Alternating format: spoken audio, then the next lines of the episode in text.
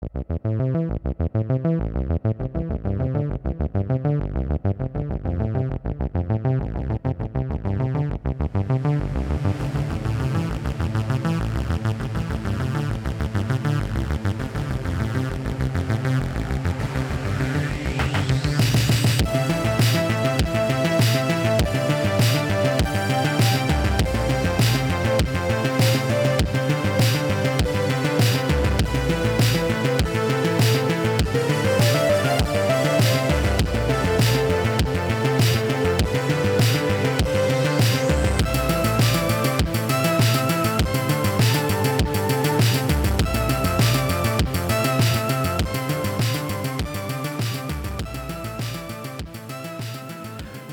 Welcome back, everyone, to Director Showdown, the penultimate. Hey, you use that word correctly. I've, I've used it so incorrectly Yeah, many times in my life. I remember You know? hearing that many times, probably on podcasts or something, um, and just being like, "Yeah, it means like the last of a thing, right?" But no, it's it's the second to last of a thing, Yeah. And it's, the like the the, the word itself just sounds like it has to be the last thing. Because it's like the penultimate. is the prefix pen like.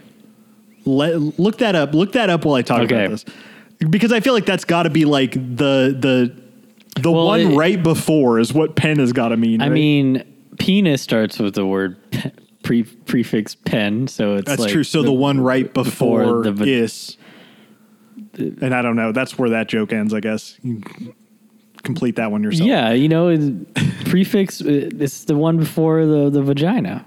I don't know. Okay. Yeah. Sure. Yeah, that makes sense. Um, but uh, People, it's funny because I, I, I I typed in prefix pen and the first thing that comes out is people confuse penultimate and ultimate, believing the prefix pen simply adds more emphasis to the word ultimate. This is not the case. Pen prefix means almost, and thus pen Oh. penultimate means next to last. So it is a prefix. okay, But sure. it's funny that go. they use penultimate as the first hit. It's like, all right, let's okay. let's clear the air here. There's a bunch of fucking like guys listening to podcasts out there who Mm-hmm. don't know what this fucking word means, um, or like saw the second or you know saw an ad for uh, Ozymandias on Breaking Bad and were like, what is what's penultimate mean? Is this like the best? But yeah, I mean, almost the ultimate episode. almost. Yeah. Which boy, that's putting a lot of importance on our final episode, I guess, huh? Yeah, the ultimate. Yeah. That's the ultimate episode of Director Showdown next Well, week. ultimate like really means just like the end. Mm. I mean, like people just true. made like the the context. It's like the difference between like sad and misery. You know, like ultimate and final. They're they're Yeah. the same, but they have different meanings Mm-hmm. in the way that things are emphasized. You know, Yeah. Well, I mean, listen, now that people understand this fully. is a this is an English podcast. yes. it's an English pod now. Get it Um, because the director is David Lean, who's English. Oh, who's English? Ooh. a very, we're Oh, talking a very English movie. Yes. Despite the movie being called A Passage to India. Uh, you know, this is the penultimate episode of this season, yet it is the ultimate episode for David Lean, Lean and for his career. Uh, this is his last movie, um, Passage to India, he made when he was 76. So mm. he was hmm. really getting up there. Cool. Um, getting into those uh, Clint Eastwood years. Yeah, right. I mean, I mean, Clint, Clint is 90 you realize he's ninety and he's still cranking out like a movie a year? That's what sustains him, dude. Yeah, I guess that's got to be it. Him and Ridley Scott hmm. are both like siphoning. Yeah. life from like the ether by like creating movies somehow. That's how I feel about Bernie Sanders as well. Like Yeah. he just like he won't die unless he becomes president. Like as soon as he wins, like he just dies because he finally fulfilled like the promise he made to a wizard thousands of years ago. yeah, or like or like once his once his like agendas have been fully achieved, Yeah. it's like he he's still so angry, and uh and it's like as soon as like. I, I don't know what it is. Like universal healthcare is passed. He's gonna like lie down in bed for the night, and he's gonna be like, Janet. I don't know his wife's name. Yeah, her name's Janet. For Sure. this joke. Yeah, yeah. Janet, I can finally rest. and then he's going to close his eyes and he's never going to open them because Mm-hmm. he fucking achieved it. He he he ascended the mountaintop. And ironically enough, the taxpayers had to pay for all his like health care at the You end. know, sacrifices sacrifices must always be made. Um, Uh, we we want to we want to keep we're, we're not we're not we're not political uh, junkies here. We just want to have we just have fun here. Uh, direct we just Showdown. have fun. We just have fun little jokes. yeah. Um, but uh, yeah, I might as well bring up my my like what's going on with the lean at the time here. So he makes this What, what year was this movie, by the way? uh, eighty four. okay, um, when it came out, and he hadn't made a movie in 14 years. Um, he had last directed a movie called uh, Ryan's Daughter, which is like this epic romance war movie set during World War II between like totally on brand between like an Irish guy and an English woman or something. Um, it had it's it was apparently did okay at the box office, but like got like really bad reviews oh, sad. which is a bummer. And I, I couldn't find a specific reason why he took so much time off. I think, oh, actually, no, this is fascinating. This is like my next note. Um, he tried for like five to 10 years to do a two part epic of Mutiny on the Bounty, but he wanted $50 million to make it, which at that time in like the 70s is that's fucking crazy. Like, That'd be bigger than like Yeah. the Aven- Avengers Endgame or something. It honestly, like for that time, it'd be Yeah. probably yeah that at that price value or you know price or, or more. What was he gonna do with all that money? What was he gonna? I mean, the, did you read that when you were a kid? M- Mutiny on No. the Bounty. I read What like is the that? kids version. Um, it's about like a ship and there's a mutiny and it's you know it's like a big kind of epic about these these soldiers trying to overthrow their captain and stuff like that. Man, that sounds cool. I wish he would have made it. That's like Master and Commander. Ex- Yeah, like a David Lean Master and Whoa. Commander type movie. Yeah, that would've Just- been great. Just a bummer we didn't get that. Um, and yeah, it sounds like he really wanted to try to get that made, but he couldn't get the funding because they were like, I mean, people are making like blockbusters now, man. Like, who the fuck are you? Like, you're gonna make these big, Tangent. slow movies about weirdos and Yes. fucking Tangent. Well, not tangent, but yeah. I mean, I don't want you to. I want you to continue your thing, but No, that's pretty much it for Um, where he's at. Yeah, and then he does this after some stuff. it's just like after watching Kurosawa included, you know, they don't make them like they used to. I've been saying this whole goddamn thing, and I just feel yeah. This is. I love. I love movies, Brent. You know, I Man. fucking love movies. They're all, I have them literally tattooed to my body. You know, I have movies Yeah. Mm-hmm. tattooed to my body. And literally just the word movies in two spots too. That's I think what people don't realize. Yes. Yeah, and it's true. but movies, and then on your back, movies. movies. It's all it's all over. I got one on my dick too. Oh, as you should. Yeah. Um that one hurt a lot. You- That's got us. How do people do that? I don't know. It's kind of fascinating. To me. like. Yeah. You know, I would have like a, it'd be funny if you could make like um some sort of like a, like an HP bar or an energy bar on your dick, you know, and it would just like change as you get an erection. Yeah, it's very condensed when you're when you're Yeah. flaccid. I'm so happy we're talking about this. and then like as you know, you're getting excited. Yeah. It's like it's like some Scott Pilgrim flesh art or something.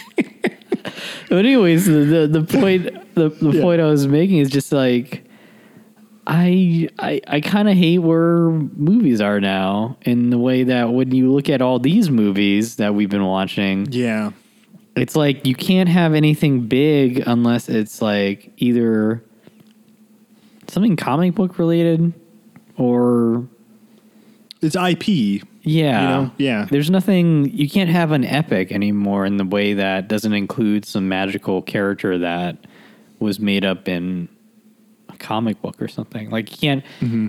like w- where have we seen these grand epics recently? You know, mm-hmm. I don't know.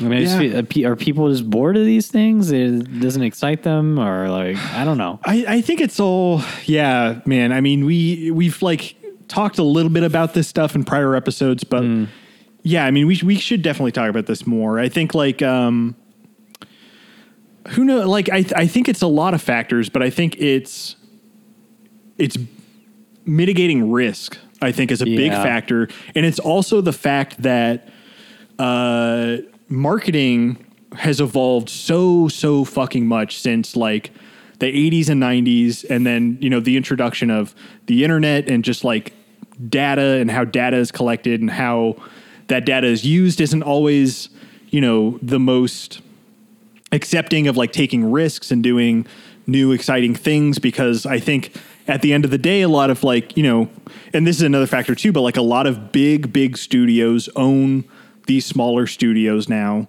and have say over what they get to green light and you Yeah. know who's making what types of movies. Uh you know like Disney owns I don't know like this, you know, you watched Nomadland recently, but like Disney Yeah. the day after Nomadland won, like took credit for Nomadland winning. And like made a post about like we're so proud to Chloe. be in partnership with uh, or like the the company that actually did Nomadland, but they own that company. Yeah. And it's just like, wow, man, that's so sad to like see this big corporation be like, we're so proud of of this new auteuristic voice and, and Yeah. she's like already in the Marvel family now. It's just like, yeah, you just see the the kind of like cogs of the machine now where to talk about like passage of you know passage to India a little bit. I didn't know where the fuck this movie was Oh, going. yeah, same. And it constantly like uh surprised me and yeah, uh, I mean I just didn't know and it was expensive. I was just looking up like the um adjusting for inflation the budget and I want to do this real quick. Uh, let's see 1984 this movie came out. This movie cost 17 million. Let's see. A nice, cool 17 million. A nice indie film budget. Yeah, I know, like in 1984. But yeah, this movie uh, now would cost 44 million, which I cannot fucking mid, yeah. imagine anybody throwing 44 million at a movie like this now. Like oh, that's yeah. Absolutely not. like I can't even comprehend that. But um, I can't comprehend many things, but yeah, yeah, it, it, it's just so weird to see how the market. You think that with the increase of wealth, there would be a large diversity of film, mm-hmm. yet it seems like it's more of these big, to use a rainforest rainforest metaphor, these big like Marvel, Marvel Disney are these big like rainforest like trees. That are huge that blind out the sun. Yeah, and the only ones who get a little sun who get a little sun are like little indie like films at the bottom. They get- there's no mid like b- Yeah. branches or anything getting any it's sunlight. yeah, it's very um, trickle down. It's like it's like yeah, we'll you know we'll give money to that, and it's like there there are companies like A24, God bless them, who god like god bless them who still don't, you know, still don't, I don't think quite throw like, you know, 60, 70, 80 million dollars at a movie. I, I think I read that Green Knight is like 45 million. No, you know what it was? It was, um, oh man, I'm excited about this, but Robert Eggers' new movie, The Lighthouse and The Witch Guy, The Northman. yeah i love i love robert uh, that movie's apparently like a hundred million dollars, which is fucking what a wild. bet. yeah, that's i mean i'm glad it's being made thank god yeah, it's like there there are you know, and there are exceptions to the rule. I think now, but I think a bigger factor, like what you're talking about, is the. And I had to look it up to remind myself from college, but it's like it's the four quadrant thing. It's like the as this like marketing term developed, it was like you know there are men, women, people under 25, people over 25. Those are like the people. And it's like back in say the 80s you had Die Hard, right? And that's like you know, mostly men over 25, but like we'll, you know, it'll hmm. trickle into like their wives who are going into like, you know, the young men who go to it. But then at a certain point, and I feel like this is like I think like the turn of the century, I think it's like around the year 2000, there became this realization of like, wow, we can make so much fucking money if we like trim the edges, if we like insert a character for everyone. Um, and it's like what Marvel does with every movie. um, and it's it's just how things are now, you know, and it's it's a, it's a bummer, you know. your your hesitation on that. Yeah. Yeah, I mean it's it's it is Because bummer, like it's not to say that I don't enjoy Marvel movies. Like I do. I mean, we both yeah. yeah. we both do. It's just um I was hoping that from all the success of Marvel movies that it would have been reversed. Not the way that it is like Mm-hmm. same with Star Wars like yeah. I was hoping that with all the money that they would have faith in I mean, Rian Johnson got to do Knives Out, which was sick. That was cool Yeah. you know that's what i wanted to happen was like they would get their big like budget movie and then they can do like a good mid-tier like hopefully Yeah. chloe zhao right that's her name um Yeah. gets to do like a kind of a mid-tier budget movie after eternals if it does well It's funny you mentioned that, dude, Yeah. because like that movie's been finished for a while, Eternals. yeah Uh, her next movie is like a sci-fi western Dracula. That sounds adaptation, sick. Which is like that's so like she I think is like clearly a big nerd, and which is weird Yeah. for the movies that she's made so far. But Mm-hmm. um, yeah, I think she'll be you know quality notwithstanding of the stuff that's coming, but like I think she'll be like a Rian Johnson type who's like, Yeah. listen, I'm I'm going to earn my check from this Hmm. and my clout from it, but I'm going to use that to make. Stuff that I want to make. the jury's And- still yeah. the jur- jury's still still out with her Yeah, for sure. We'll We'll, we'll see, see, how all that stuff goes. Um, but i wish her the best in the way that like that the machine produces something positive as opposed to like you know Mm-hmm. a negative output of yeah, how do I say this without sounding pretentious? Um, not pop culture I guess, is probably the best thing I can say about it. yeah, Yeah. Not not more more stuff for the masses, like kind of more specific, weirder things. I think like maybe like her and Rian Johnson seem to me like the inverse of what's happening now, where like what seems like is happening now is like uh, honestly, Colin Trevorrow is probably the prime example of this. It's like you make an indie that gets some love, and what what studios realize. This is like what I've like heard, I've read articles about this, Oh, but yeah. like studios realize like, oh, okay, this guy can make a movie. He's made a good movie. We can hire him for like nothing to make like Jurassic World. And like that's what happened. And then all of a sudden he's, you know, the fucking big studio guy. And then he makes Book of Henry and proves to everyone that he's a shit writer director. But like, Hey, like Book of Henry was a wonderful experience, and I It was a would not take that back. wonderful experience. Probably had Um, mo- I had much more fun with Book of Henry than I did Nomadland. That's for sure.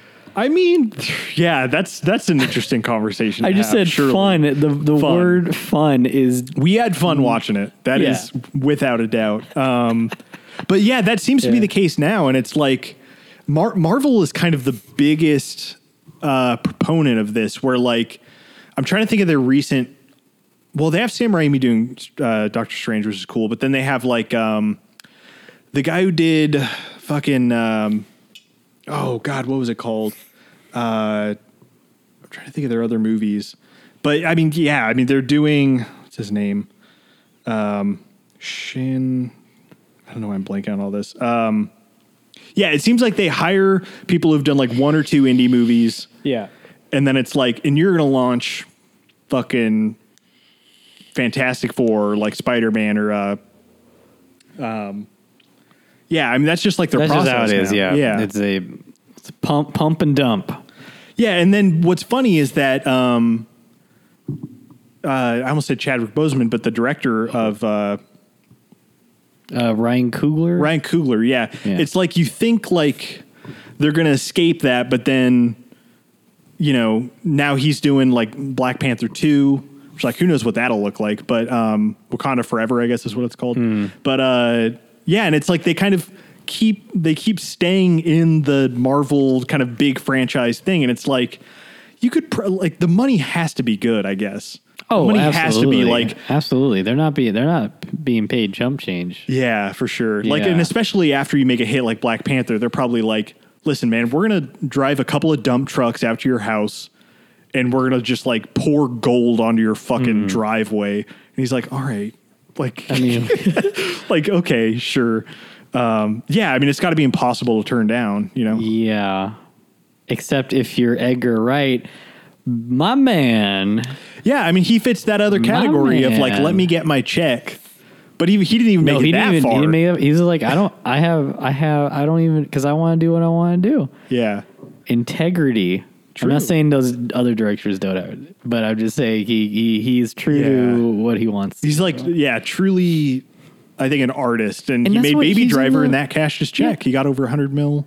Yeah, And th- that's what I'm saying is like he's. It's funny because I feel like he's in the uh, minority now of directors. I mean, just Mm-hmm. Like David David Lean did whatever the fuck he wanted, you know. I mean, Yeah, you- true. I mean, s- you and who knows- this in in Yeah. uh, Passage to India, you know.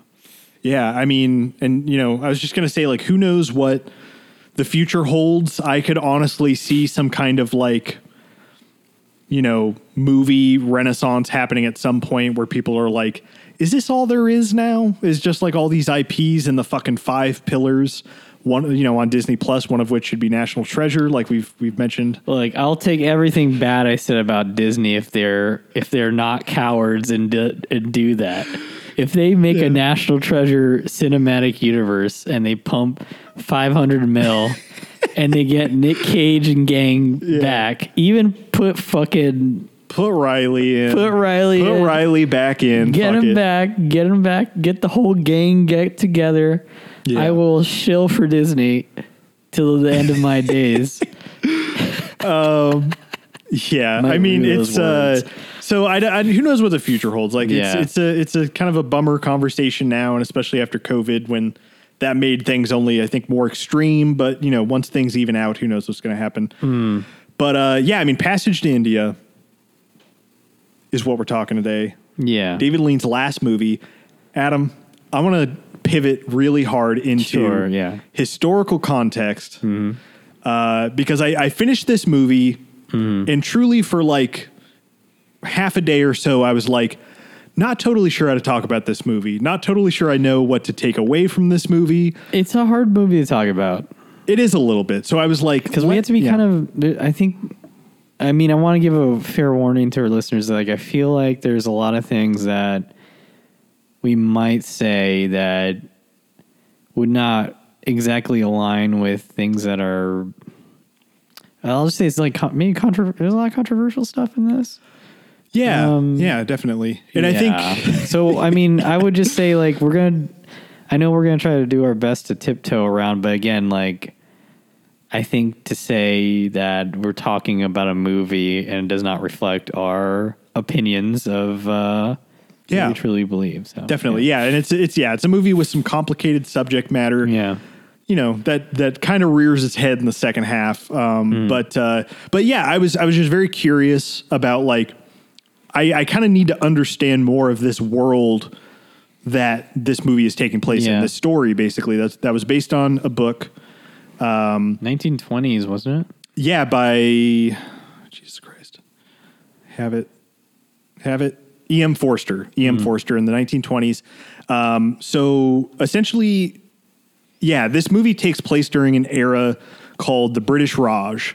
And I'm going to sound ignorant as fuck talking about this because I, I knew none of this beforehand. I truly did not know like pretty much all of this.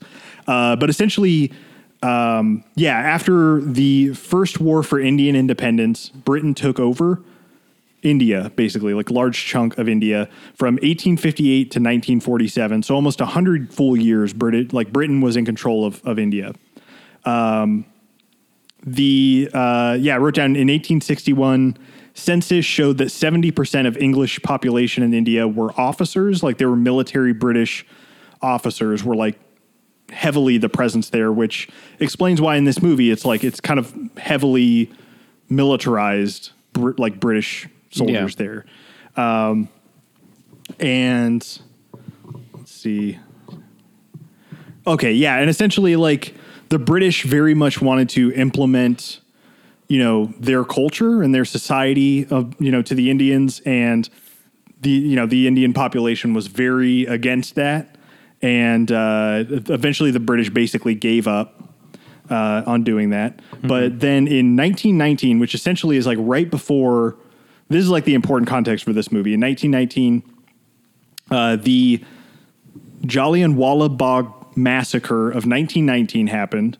Uh, it was a massacre of hundreds of unarmed civilians. Um, and that happened after the British were like forbidding public meetings. I'm not sure why they were doing that. I wonder if it has anything to do with the Spanish flu.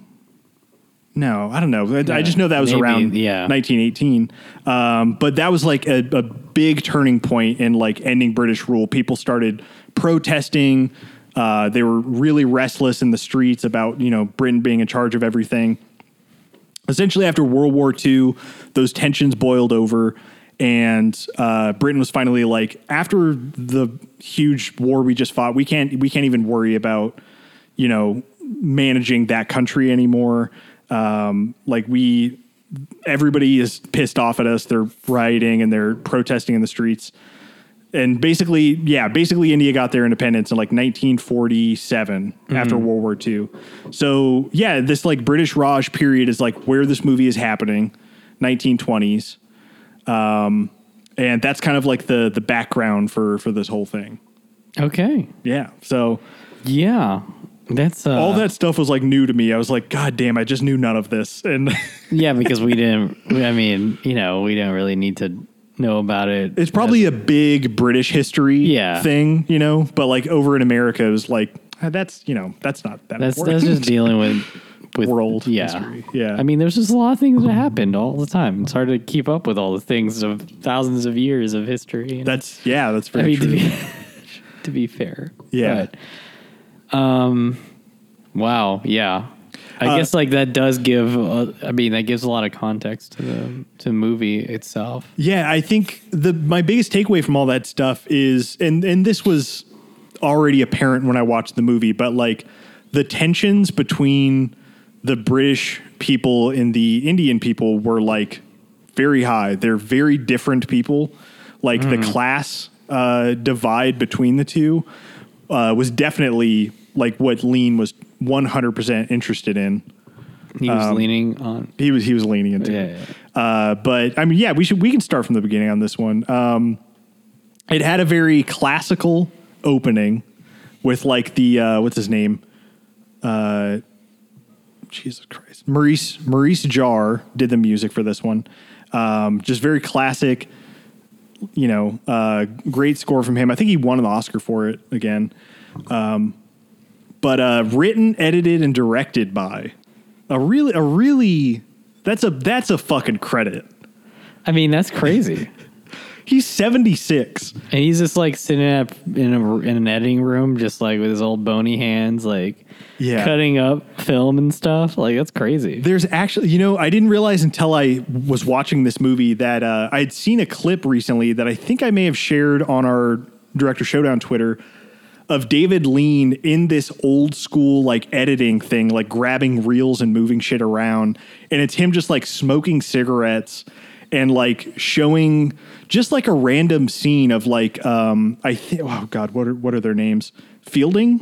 Is that his name? Yeah, of Richard Fielding and I think uh Adela Quested like in a carriage and it's just showing his logic of like how he pieces the scene together. And it's from this movie. And he's like in his 70s fucking just like editing his fucking movie that he wrote and directed. That's ridiculous. and it's yeah, yeah just uh, he's a fucking wild man. One of the last.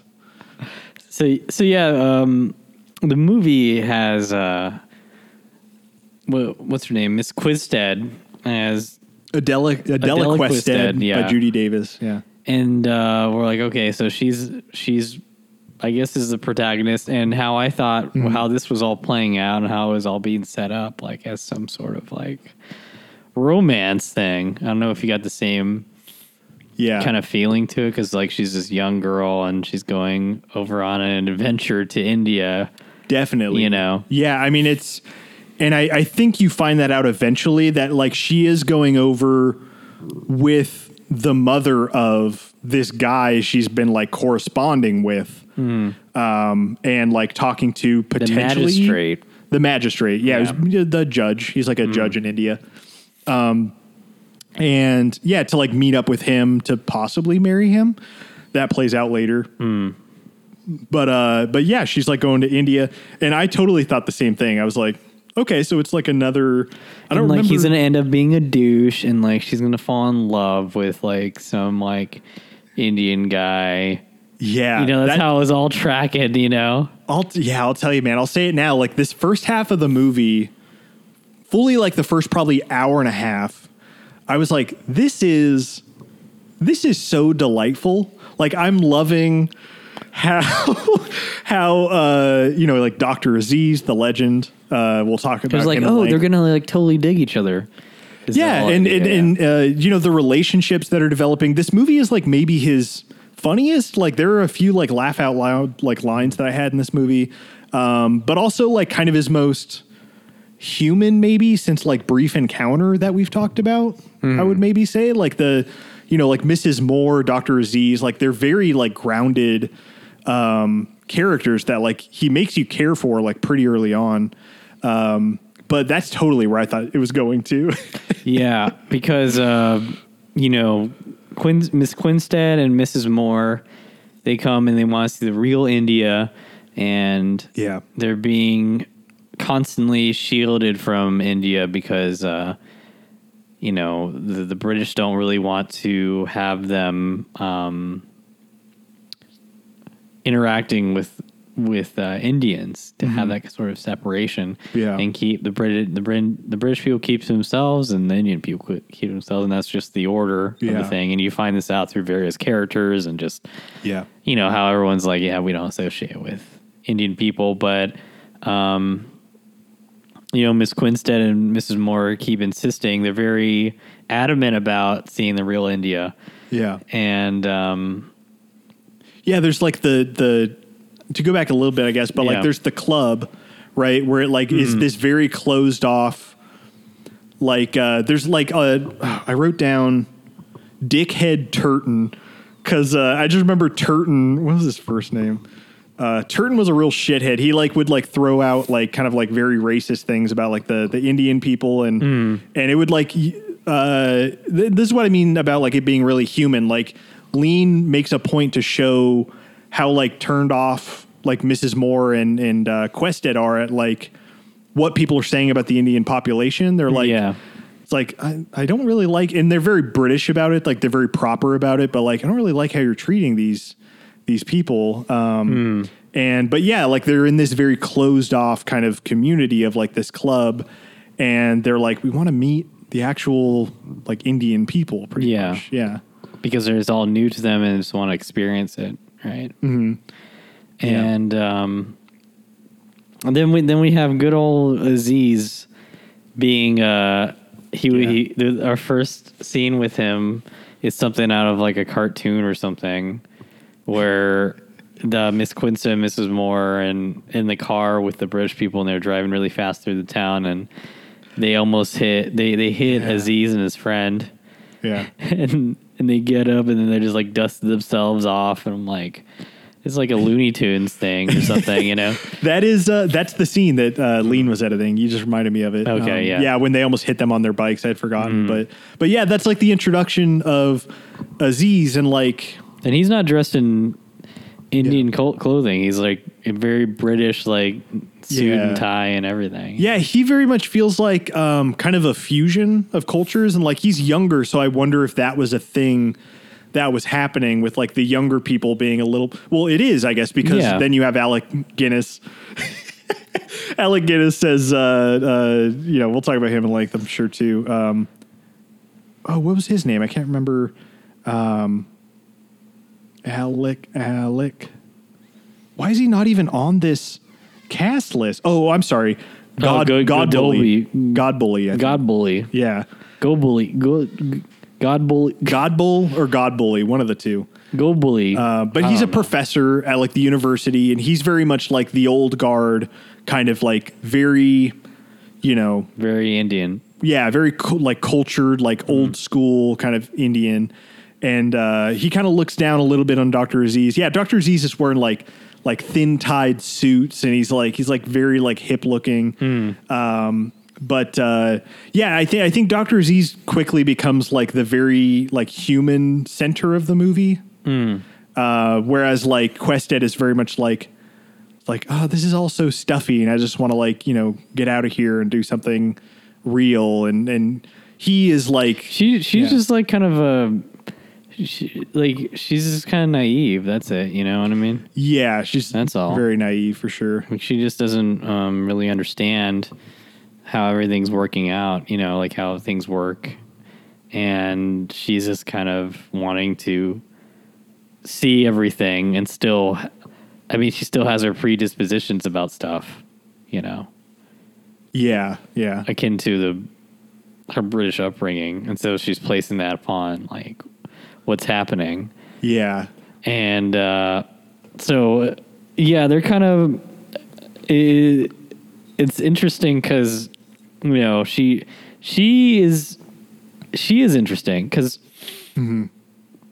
she is so enamored by adventure and thinks that her possible groom um, or husband to be is the stuffy one. Like he's the one who's like yeah totally British, and he just wants he doesn't even want he just wants to watch a game of polo and chill with his bros, you know? Ronnie Yeah, Ronnie.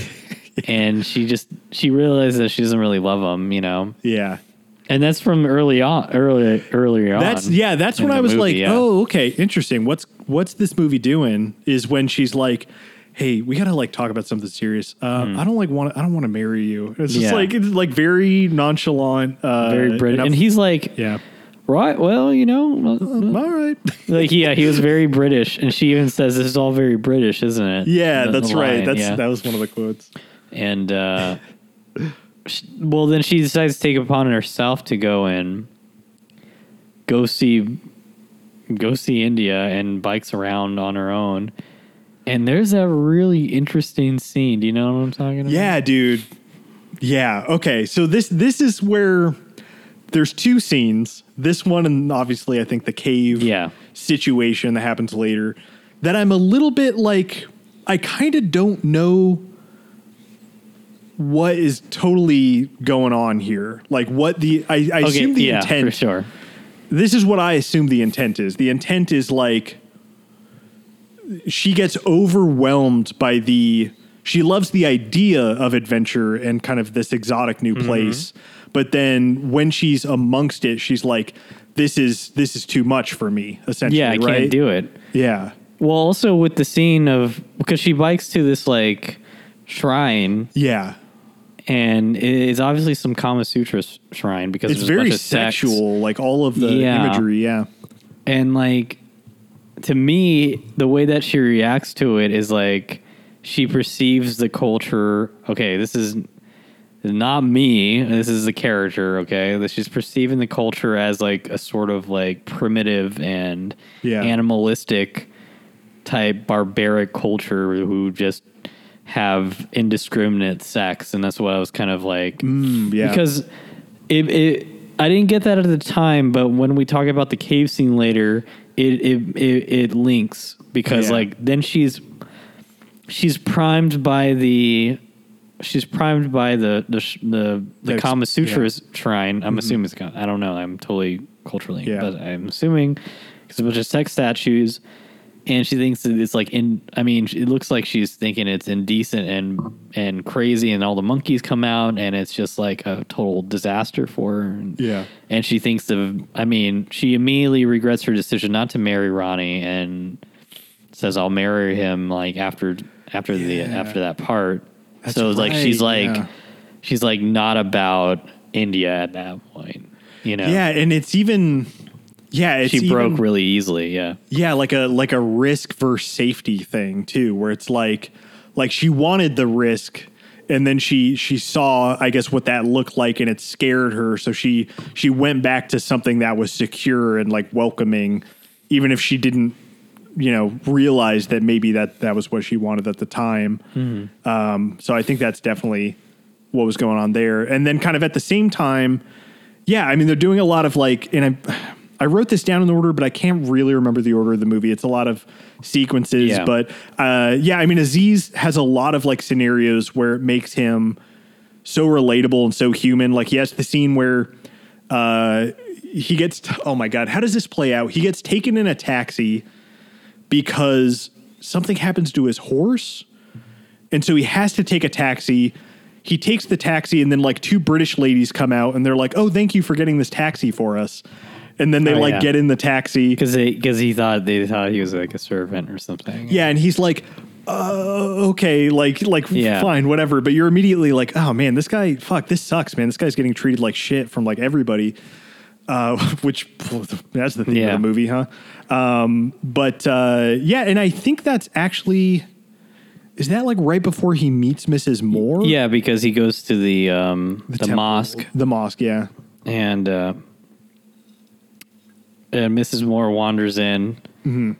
She, but she's very respectful, and she take you know like he's Yeah. he's he thinks that she's just one of those stuffy English people again, but she like actually knows what to do. Like she takes off her shoes, and uh, Mrs. Moore and Doctor Aziz have a nice little like chat. Like that's a very charming kind of thing where Mrs. Moore is very understandable, understanding, and Doctor Aziz sees her as like not just another British person. You know. Yeah, it um well like two things. I think that scene reminded me of uh Dave, yeah, David Lean in his like brief encounter mode where it's like, yeah, man, if you just like have you know, well-written kind of human characters who are like vulnerable and interesting, like he not that he didn't do that with like his big epics in between that we've talked about, but this really felt a little more intimate than like his his last few maybe to me personally. I mean, Doctor Doctor Doctor Z was pretty That's true. That's pretty true. I'd say. You know. Yeah. Um, what was I going to say? Oh, but then the other thing that it made me realize is like, yeah, I mean, that, the, like, this is what, how do I word this? This is like what happens when two cultures, two people from like very different backgrounds meet on an individual basis, removed from baggage and removed from kind of like the anger of like crowds and things like that. It's just two very human people meeting and being like, yeah, we're very different, but like we get along and we're like nice to each other. And that's kind of what it felt like their relationship was in this movie, where like they're in this very heated environment between these two, you know, groups. It's almost like a Romeo and Juliet thing, maybe, I guess. Yeah. But I'm, you know, they, they weren't like in love or anything, but, um, and they're very friendly with each other and uh, trying to kind of like learn things from each other. But um, yeah, that's like a very very adorable Mrs. scene. Moore. Mrs. Mole. Yeah, but it seems like Aziz, Aziz really does like the British culture. I mean, it's not. It's all.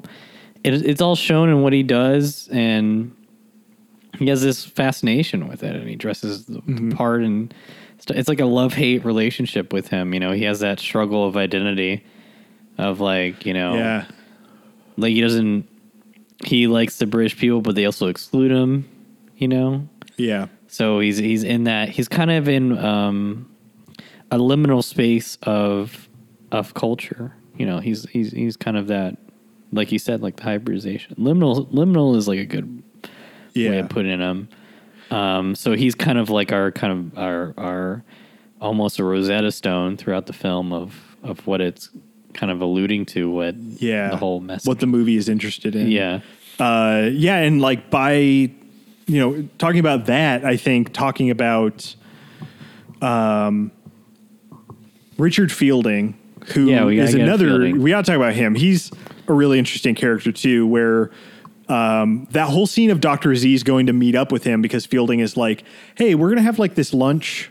Uh, yeah I know this guy. yeah, but like I'm gonna get this professor, and there's a couple of British ladies who like just want to meet some people from India, you know, real people. Yeah, and Mrs. Moore is like, hey, that Aziz guy, I like him. Bring him up. Yeah, exactly. They they want to meet him, and then he's like, "Yeah, we'll get a professor. You know, they can talk about philosophy and all this stuff." And yeah, it's just interesting how like everybody has the best intentions.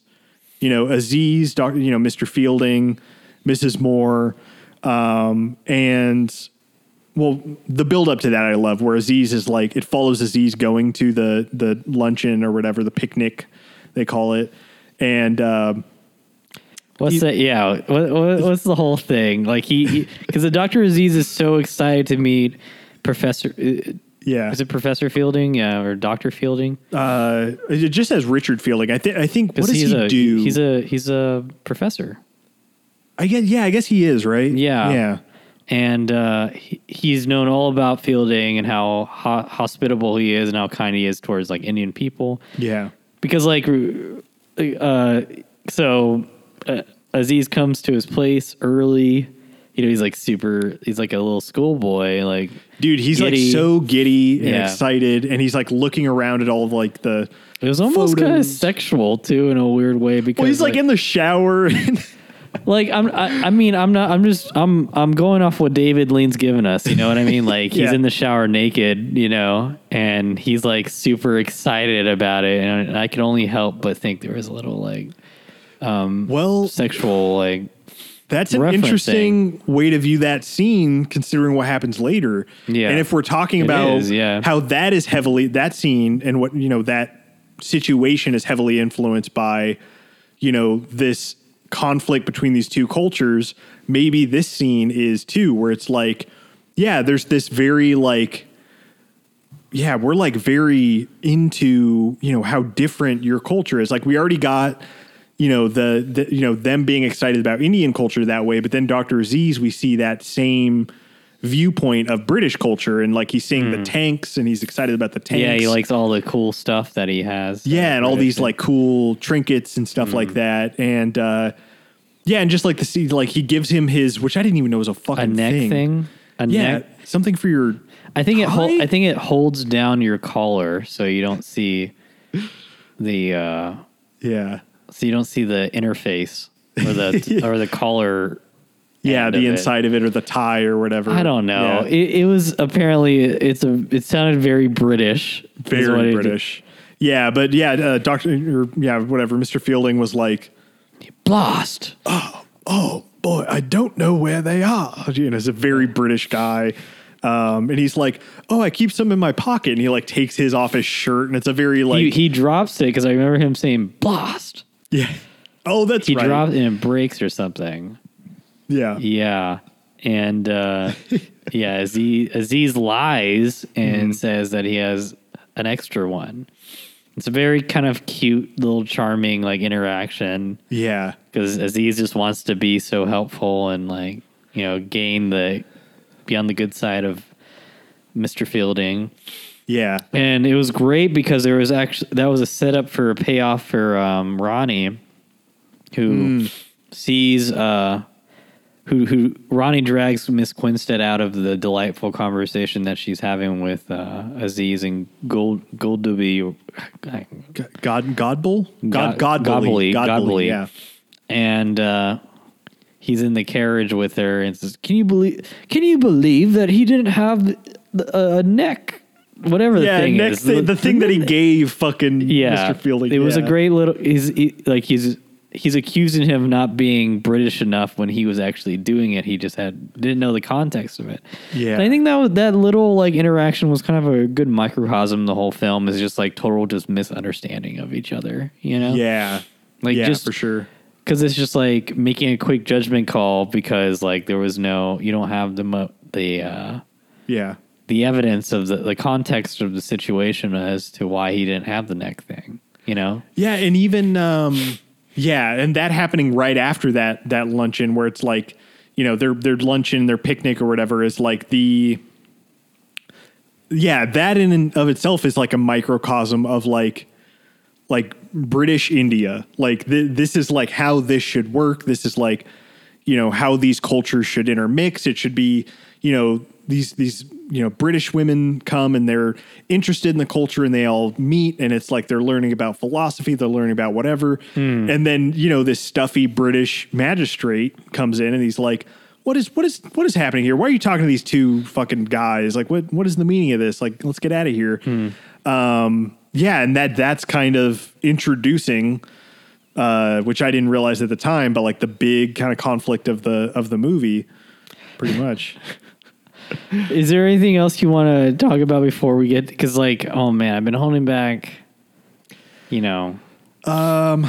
Let's see the uh, because it's all leading up to, you know, I'm trying to. Uh, yeah, I mean, I have a lot. like of it's notes. showing that it's showing that uh you know miss quinstead and mrs moore are all about learning about india and ronnie's just a stuffy guy and fielding helps take care of well he actually has it was a great scene where he were um on the day of because okay i'm getting ahead of Yeah. myself um because Aziz is, is going to invite uh, Mrs. Moore and Miss Quinstead and take along Mr. Fielding on an quote like an, an adventure to these caves, Yeah, the And- Marabar. Yeah, yeah. Marabar caves.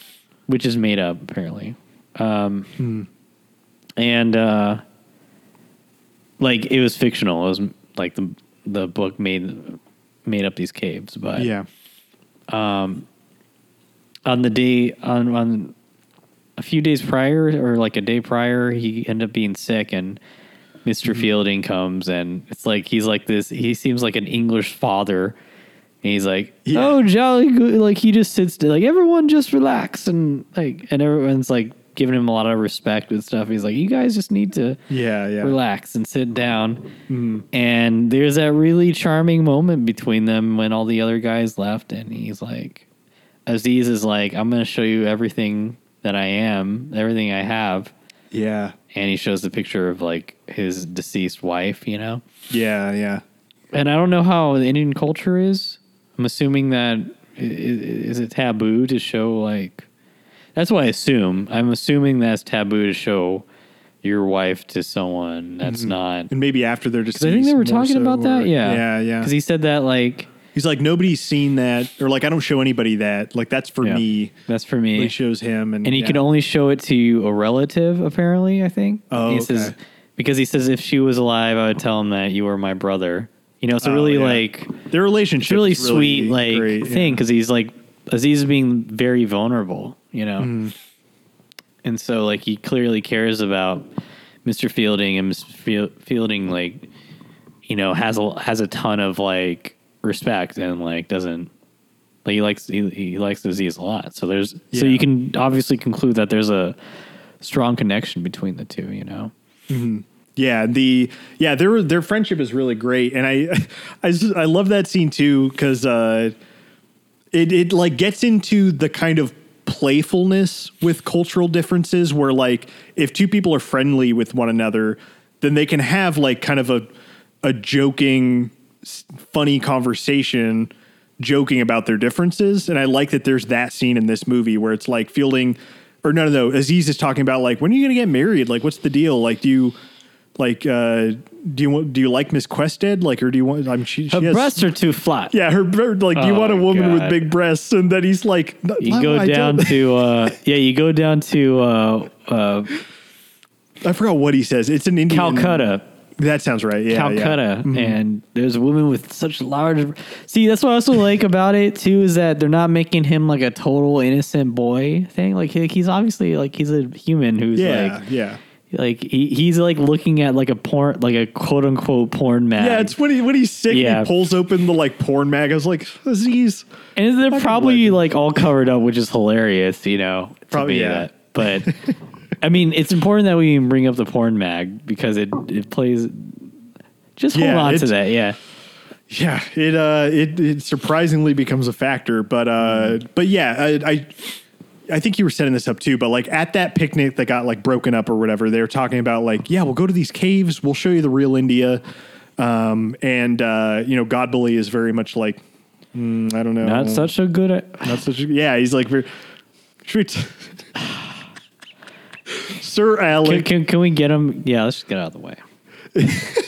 Well, to me, it's just it's just one of those wild fucking like just relics of of movies from decades ago. Of like, uh, yeah, I mean, uh, Sir Alec Guinness plays Professor Narian Godbully. Um, you know, in let's just say he he he brought the brown makeup to set, and uh, boy, Are you putting Are you putting that on him? you know, that's that's on society, I think, probably. I mean, who knows? That's on lean. Uh, yeah, I don't know. I think It's I his thought- good luck charm. What was he supposed to do? dude. He can't yeah, be. actually, he can't be fielding. yeah, it's just so funny to me because yeah, what I remember from reading about the production of this is their relationship during the making of this just decayed to nothing. Like Oh, really? because yeah, because Guinness found out how much um, of his performance got cut because like yeah, Godbully isn't in a lot of this movie at all. He's not. Yeah. Um, and he found out, and like they basically didn't speak until right before Lean died. So kind of a fucking Kurosawa connection. Weird. That's so weird. How how fucking uh, wow. He's kind of his uh, Mifune. Yeah. That's interesting. Um, but yeah, he he plays Let's Godbully. hope if one of us becomes a, a, a director and one of us becomes the actor of that director, we Hey. won't. We won't do that. yeah, no, we'll be I won't make you brown face. most of all. It's just funny how like yeah, half of the Guinness movies we've covered from Lean. He's like he's got that he's got that uh that whole fucking situation going on. But uh yeah, and he's doing the accent. He's he's I doubling mean, down. I mean, you know, he's not. He's not playing it up for laughs. No, and- It's- all very serious. He's like- yeah. he's good. He's he's good, good in it, you know. Um, but uh, yeah, I mean, it's it's interesting casting. I mean, I would, you know, I'd much rather have a actual Indian play an Indian. it is just interesting when like, yeah, like. Um, But I mean, we all we also have to call out if we're gonna call out these people, we gotta call out Valkyrie. we gotta call out every single movie that has royalty in it, whether it's Russian. It would, like there's yeah, yeah, like was it the Greats come out and they play like it's, yeah, you know, yeah. it's all British, pe- actors playing Russian. It's always like any any monarchy. It's always British people, and it's like I'm gonna say, end that now. Hashtag end British people doing royalty only. That's they're the only racist. they're the only ones Yeah. who do it. It seems like, uh, but no. What I was going to say is that it is just interesting that like this movie is pretty much entirely populated by a lot of Indian actors, and it's like the guy who played um, Doctor Aziz, Victor uh, Banerjee, I think his name is. Um, like David Lean had like a fucking pain in the ass of a time casting him, like similar to Sharif in um, Zhivago, where they were like, uh, "Can you get like fucking I don't know, get like a some they they wanted like somebody uh, like British." And he was like, "That does, that wouldn't make any fucking sense at all. Like that doesn't work for the movie." Yeah. And so they got this guy who's like, yeah, he's like an Indian um, actor. He's been in like a lot of stuff. I think he's still alive because he's young in this. Um, and it's only 36 years old, which I guess that is That's- a, that is a while back. me. Yeah, that scares me to talk about. But uh, uh, Yeah, Yeah. my brother was born like a a year after this, which is David Lean was alive when my brother was. yeah, Oh, he didn't yeah. die until 91. Oh, we were. Oh my god, We were all alive That's when he passed away. Yeah, it's wild. I mean, yeah, he hmm. died seven years after this, probably from just like smoking a shit ton and living a wild man life. I would. Hey, I mean, you know, you can't you can't blame him. It's about Yeah. the quality, not the quantity, baby. Uh, yeah. Um, but yeah, I think uh, I'm trying to think of other things before we get into the kind of the second act stuff. But Because it was a very, very obvious like yeah, line to this movie. Yeah. train corner, choo choo, motherfuckers, oh, here pulling into go. the station. Do didn't- trains have corners? Yeah, they do. I, I mean, mean, they have turns.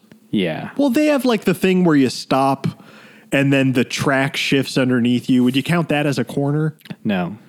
Yeah, it's not a corner. So you're Um, making it something completely new and unique. That's all I'm saying. No one's ever thought of this before. But uh, yeah, you have this long train sequence, and that's when I realized what is my note? What what did I put down? Uh, motherfucker loves trains. Motherfucker loves trains. Loves these trains. Hey, and I love him for it. I mean, the movie starts off with some really nice train shots. That That's true, like too, yeah. fucking. I don't know if it was dusk, and it was like the silhouette of the. Some were matte paintings, I think, but also Oh, they really? did go to India, so I think a lot of that was real. Hmm. But that's right. Yeah, the opening does have a lot of like beautiful train shit. Hmm. Um, yeah, and it just made me realize, like, yeah, brief encounter. Lawrence of Arabia has a whole set piece around. Hey. Doctor Z. No one did it better than Doctor Z, though. Oh, that movie Z. was a train movie. Yeah, that was a absolutely a train movie for sure. We need more train movies. mean- Snowpiercer wasn't a train movie. What other train You know, movies? that's right, man. Like you, you put a train as an important part of your movie, it's Hey, gonna be good. It's gonna be good. It's gonna be good. I mean, a lot Wild of Wild West had trains. Wild Wild West, our good friend Ken. Um, I'm not summoning him, but I'm just you know giving a shout out. But That's so like, like, I like, just you, like you have a like a, a spell that you can Yeah. cast a Ken the, spell. the black magic, uh, Brano's black magic. Um, but yeah, and then what else did we talk about? Oh, and then fucking uh, Bridge over the River Kwai. The, the hey, that movie's all about all about the fucking train. Yeah, I mean, a bridge for trains. you know, maybe this will happen with this big infrastructure push. Maybe we'll get like a couple Hey, of cool Amtrak hey. movies. brief encounters, train stops. That's where she, they had the little. Fu- Yeah. What it, he loves trains, and maybe there is some. I mean, maybe there is some uh, literary sort of criticism they can give there in the sense of what's the word I'm looking for. I'm trying to bring up my old English class terms. Yeah, um, uh, some sort of I don't know if I want to say metaphor, but metaphor because metaphor is just like the easiest thing I can think of right now. but you know, because tra- trains are a representative of. There's so many. There's so many things you can say about trains. Yeah. Trains. I think I'm gonna go. I'm gonna roll the dice here and think of liminal spaces again. Hmm. Liminality, like the whole like tran- transitory states yeah, yeah. thing, and that would be the best thing because Aziz is kind of like a train in that sense of like being he's in in between places. Yeah, you know, yeah. and trains are always in between places. That's where they that's that's that is where they serve themselves best. I mean, even the name of Passage to India, you know, that in between spaces between India and and, and Britain, and Aziz is like Aziz is a train, baby. Yeah, I mean, you have the great scene.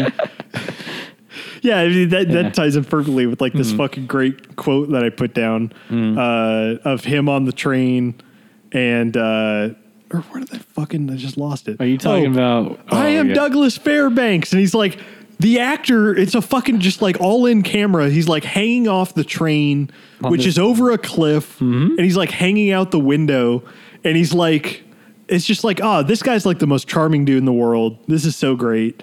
I was more scared for his life. 'Cause, Right. yeah, he's in like a different passenger cart. Um, He's outside the train holding on to mm-hmm. some bars. yeah, that's right. Yeah, he's like constantly moving Yeah. amongst the train on the outside of it. It's just like, God damn, man, fucking Mrs. Moore. balls. Mrs. Moore. Uh, yeah, and we should also say that, like, yeah, they're going to their their picnic at these caves, right?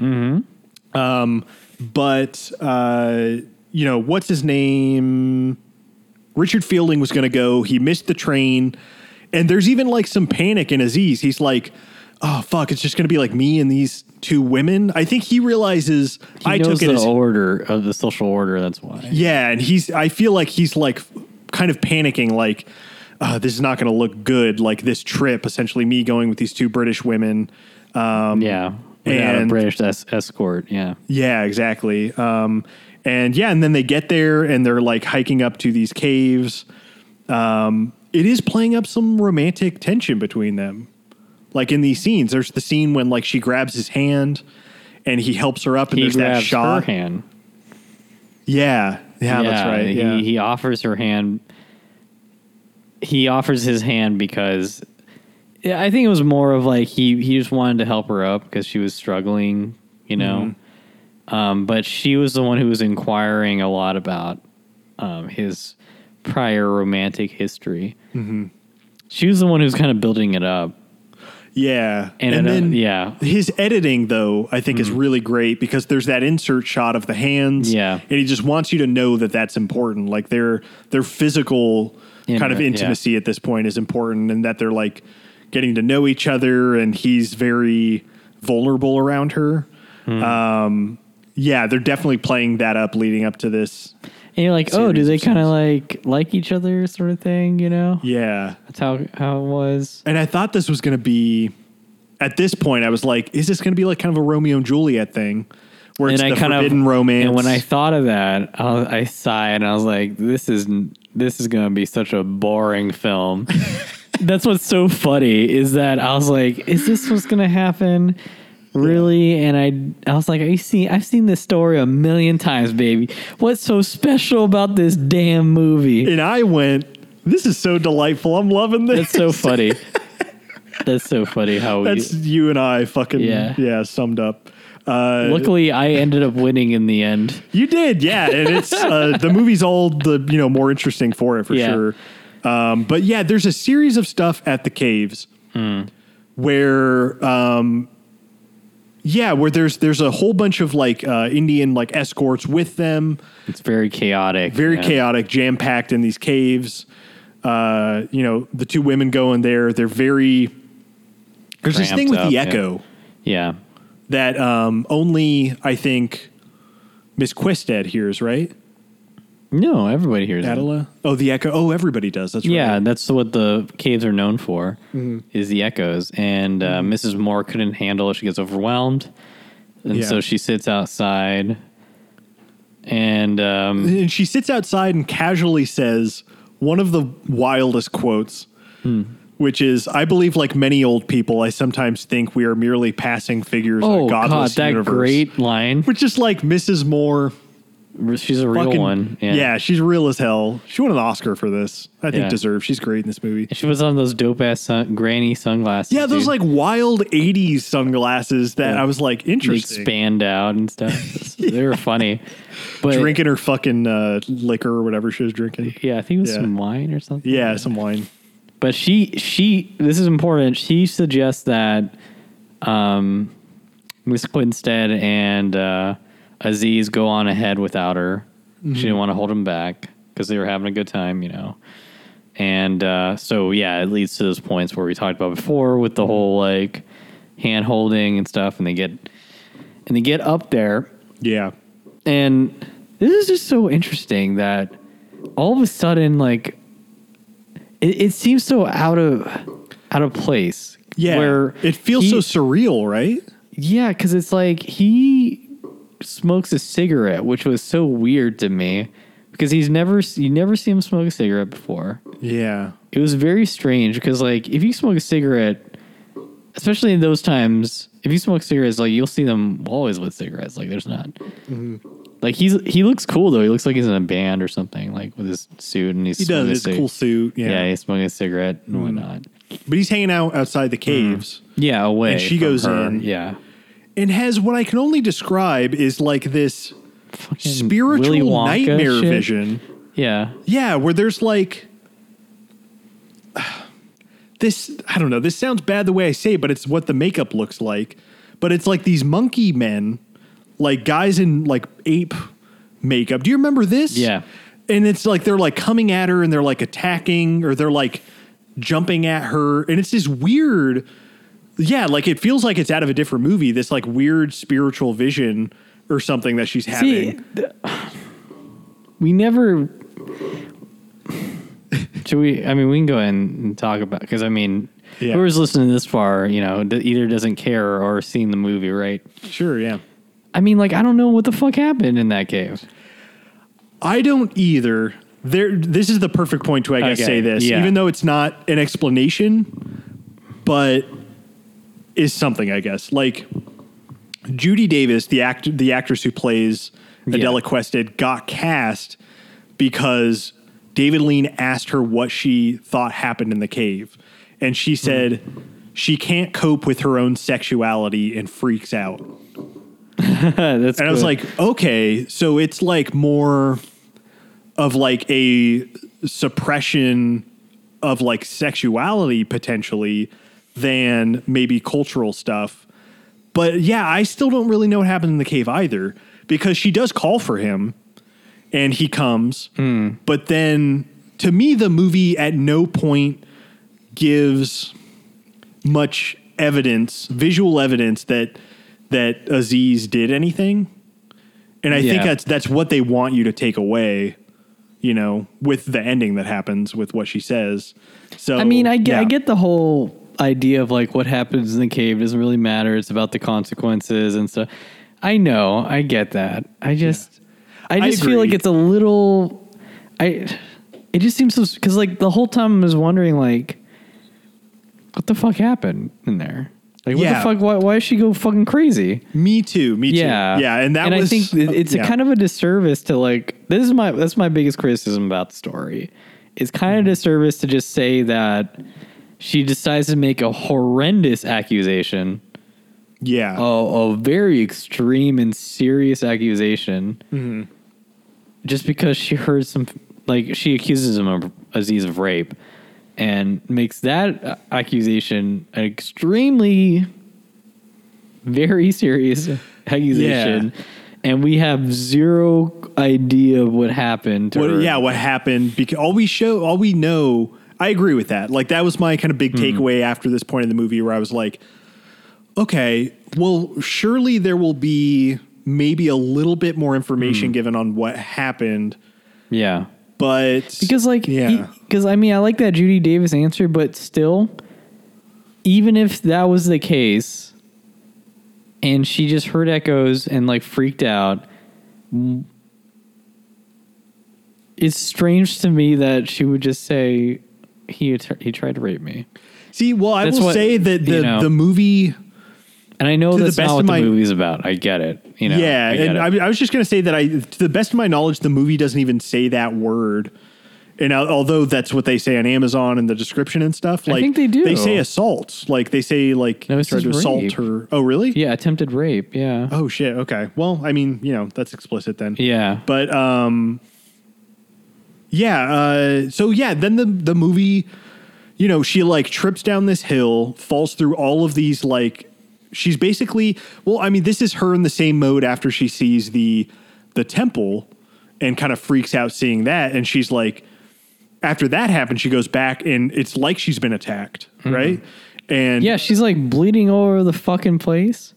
Oh yeah, Yeah. well after she yeah runs from the the cave, yeah, she like tripped into like bushes and like is bleeding all over and has scratches. I was And, like, um, did she get? It looked like she got attacked. Yeah, I was like, But I think that's just because she was tripping down the Yeah. mountain. Like that's all it was. yeah, it was you know? apparently like cactus or something. Yeah, like needles. yeah. I Yeah, see, and this is yeah, this is what in my research I tried to figure out. Like thematically, what all this stuff is trying to get at, and all I could kind of figure out is that it's it's this like metaphor for the British wanting to enter into and understand India, but ultimately they're afraid of change or they're like afraid of they don't actually like what they see. they don't actually yeah exactly. And and she i think is meant to represent that. Yeah, um and but yeah there's more to the movie that happens but the movie kind of turns into like a bit of a trial movie yeah, it it's a lot of class crazy. stuff. yeah like, it's wild I was like, whoa, where is this? This is not where I saw this movie going.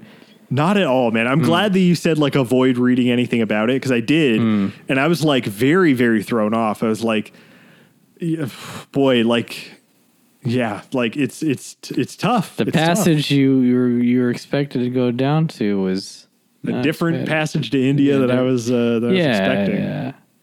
Um, But, But- I, I mean, like after that accusation, you probably guess like how everything happens, you know. And I think like what I liked. I mean, I don't think there's too much. I mean, what what what I take away from like the next half is like you know the real explicit political undertones of the movie. Well, I wouldn't say undertones, like very explicit political themes in the movie. And the you know the racism and imperialism and you know all those big isms that you can pull out of your butt you know? Yeah, Yeah. that are the very hot words that you can say. Yeah, um the way that i that i like to see it though is kind of like i'd like to take a minute just to like reel it back from that talk because those are all the obvious top layer iceberg talking points. You know, like if anybody saw this Yeah, movie, yeah. they can easily just say, "This is why imperialism and racism is bad," and colonial. Like, okay, you know, that's fine, right? Yeah, yeah, yeah. But I think like when you when you peel it back a little bit, you can see that um, because Aziz goes through the you know I'm gonna s- skip ahead and talk about like he goes through a trial, right? Yeah. And obviously of this fa- this patently false like allegate rape allegation because we all know Aziz ourselves, the viewer, and um,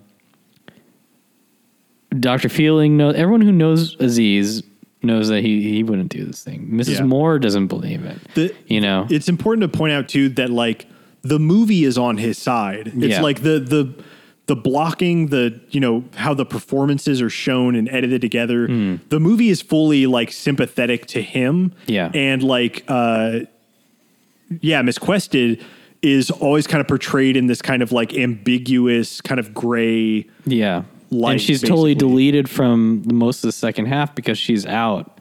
Yeah, She's sedated because of her injuries. That well, yeah, yeah.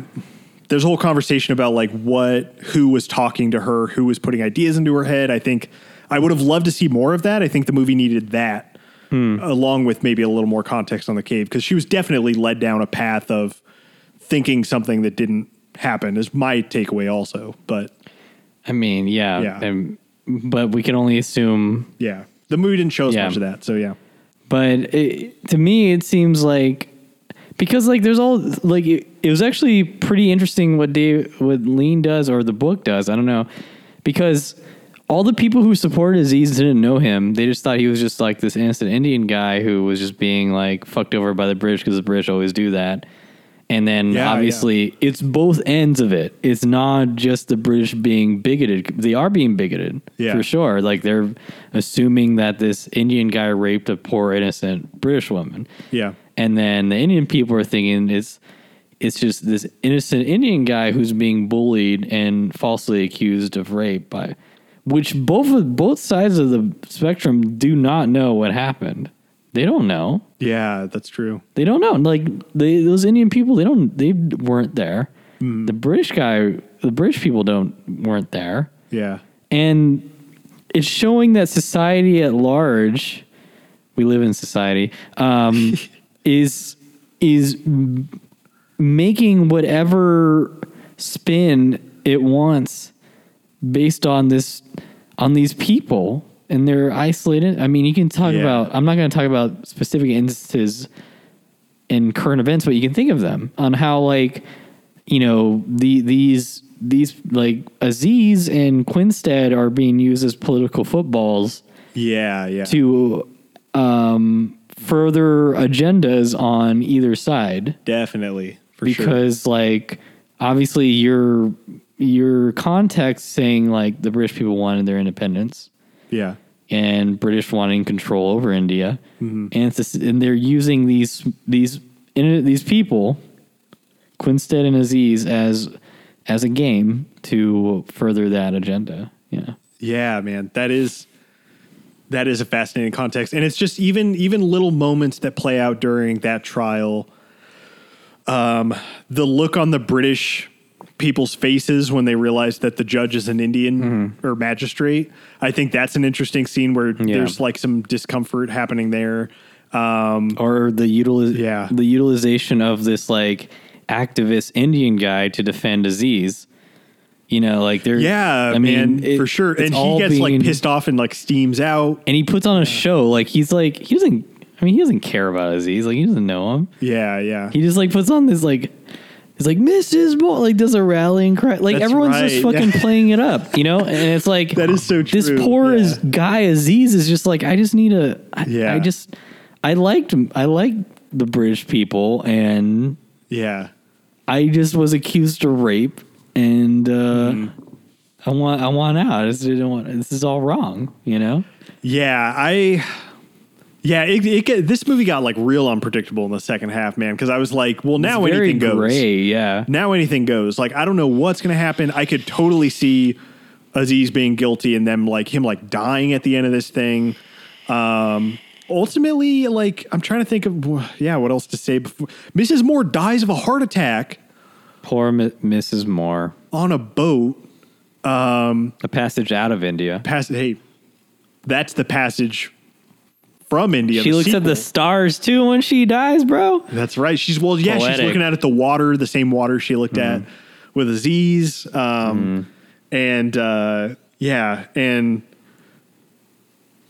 that I feel like that represents something that they kill Mrs. Moore off, and she's like this this pure force of like understanding. This like Hmm. this this person that was like The just last trying hope to that- understand. yeah. yeah. it's like the death of hope as Aziz is taken into. That's what it is. I mean, Yeah. that's pretty explicitly, I think, what he wanted to do. But um, let's see. I put fucking owning her fiance in court uh, when Miss Quest said, uh, "Yeah, I don't want to marry him" or whatever. She says that at the end, and I thought that was funny. Um, but yeah, I mean, and then I mean, I'll, I'm gonna give him some credit because he decided not to be like the magistrate for because he was For the trial, yeah, party, you that's know, right. and he did trust like the he trusts the Indian guy who was a Mm-hmm. magistrate and who was really, I mean, he was he seemed as neutral as he could be, which was you Yeah. know, which was cool. I mean, like as you should be as a judge. Yeah, I mean, because what it ultimately came down to is like Adela Quested got on the stand and was like, I gotta fucking like come clean. This Hmm. yeah, this guy like doesn't deserve this. He didn't do this. I forgot what the dialogue was specifically, but it was I think it Hmm. I was, think like, it was my scene. I think it was pa- partly my fault or something is what she says. Yeah. I think it was partly my fault, and then uh, as she like slowly admits a little more of what happened, Hmm. um, he's like, "Are you telling me that he didn't do any of this? Okay, Hmm. well then this is fucking done." And he like shuts down the trial, and uh, and Aziz goes free, which I thought at this is point was a little unexpected. Aziz Ansari, you're free. you did you did not you did not get that unsolicited blowjob, Aziz.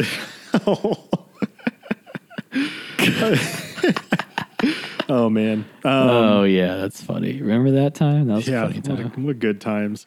Uh, I mean, he has a he has Master of None season three dropping. He's he's fine. Um, but uh, yeah, what? Uh, yeah, beyond that, okay. I put I put what is Godbole's deal? He's just an the Indian end. guy, man. Because like He's what's chill, happening dude. At the end of the movie, Aziz got out, and then Aziz gets out and he's like, I'm getting the fuck out of here because fuck the British people. I want to be as far away from Yeah. British Raj as I could. And he travels like, what, a thousand, I don't know, like, a, like 900 miles away or something. really far away. Yeah, he Yeah. said that, and that uh, call back a quote he said earlier in the movie. Mm-hmm. He said, uh, "They're all the same. I give any Englishman two years." Mm. Uh, and then somebody says, "Oh, well, that's right. Yeah." His friend says, "Like British women are worse," and he's Mm. like, "Well, I'll give them six months." Like that whole interplay is very. I didn't realize how much that was foreshadowing shit, but uh, it Mm. totally was. Um, yeah, and then he. Yeah, he gets out of Dodge and he becomes a doctor in uh, somewhere. I don't even know where he ended up. Some nice little city. Some little mountain town, yeah. Yeah. The base of the Himalayas, it looked like. yeah, very far away. Yeah. Because he just didn't want that life to haunt him, you know. And, uh, what, Godbole shows up out of fucking nowhere saying, you know, your your best friend, your best friend Fielding is, uh, Yeah, that's right. the reason, and uh, he doesn't. Aziz believes that Fielding had betrayed him because he thinks that because Fielding is seen leaving the courtroom with Miss Quinstead, and it's ass- he's assuming that they fell in love or something, you know, because like he's taking Yeah. care of her and whatnot. When uh, so he's like fuck fuck Fielding, I can't believe he would ever like He thinks he got married to yeah, yeah, Miss Quinstead, yeah. And um, so that's why he always tears up the letters that he sends him. But yeah, if, but but Miss uh, Mr. Fielding was so determined to find him, and uh, it turns out that you see that there's a really beautiful shot. I wanted to mention. He's with his wife. And they stop like near the Himalayas, and you see it, and it's like really gorgeous. yeah. That's a really good shot. I remember Yeah. Mm-hmm. the ending of this movie looking really good. Uh, yeah, Mr. Fielding marries Stella Moore, Mrs. Moore's daughter. Mrs. Moore. Mrs. Moore. Um, yeah, and Aziz and uh, Fielding kind of, you know, repair their relationship. Mm-hmm. And uh, I'm just like reading the end of this movie because I Yeah, and it, it's just kind of like almost poetic because Mrs. Mrs. Moore's uh, line does not stop, you know, it, and neither does Fielding because yeah that's what uh because apparent I guess like Aziz put a lot of emphasis like you want to you have to keep your line going. What else are you gonna do? yeah I guess that's an Indian culture thing, you know. But that is interesting. Um, yeah, that that yeah that adds importance to Mm-hmm. Fielding and Mrs. Moore's daughter getting married. I feel like because that I feel like that represents something. That's like that represents Like like, Mrs. goodness Moore, yeah. of yeah the goodness of Mrs. Moore continuing on Mm. something like that. Um, and, and then, Miss Quinstead is still back in is just back in England, baby. back in England, looking sad out the out the Mm. glass window. Some real big emo girl vibes. Yeah. Yeah. Um, yeah. Well, yeah. And then Aziz wrote to Miss Quested asking her to forgive him um, for taking so long to come to appreciate the courage that she showed, which is so interesting too. Like that dynamic of like, I mean, I apologize for taking so long to, you know, for you to admit that basically. But Yeah. yeah, he like realizes how hard that must have been for her. Yeah. I mean, it's true. Like, I mean, it, I'm not saying saying that you know Miss Quinstead is some sort of like, like pan like par- paragon. of course Yeah, not. yeah. Like, it's just that when the when the gears are turning so hard Yeah. in that direction, and all she had to do was just be like, Be silent and just kind of agree. yeah, you know? yeah, he, he, you know, Mm-hmm.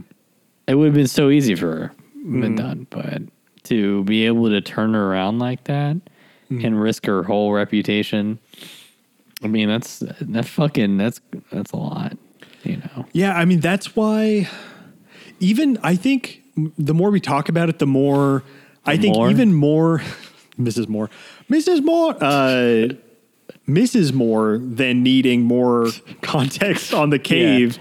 I dude, I think that there was shit happening when she was drugged up and after she fell down the mountain because she was literally with um, her fiance and then uh, No, was Major it- Callendar and his wife, who Yeah. were like two of the really shitty people they met.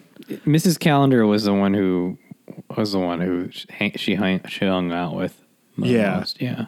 Yeah, so I don't know. I just think that some some conversations transpired there, and I don't know that may have colored her thinking that she knew what happened in the cave because they were trying to lead, you know, um, charges against Aziz in India by by that measure, basically. So It I just seems it still seems like a stretch for me though. yeah, it like it, anything to do with the cave is like it doesn't make any sense to me.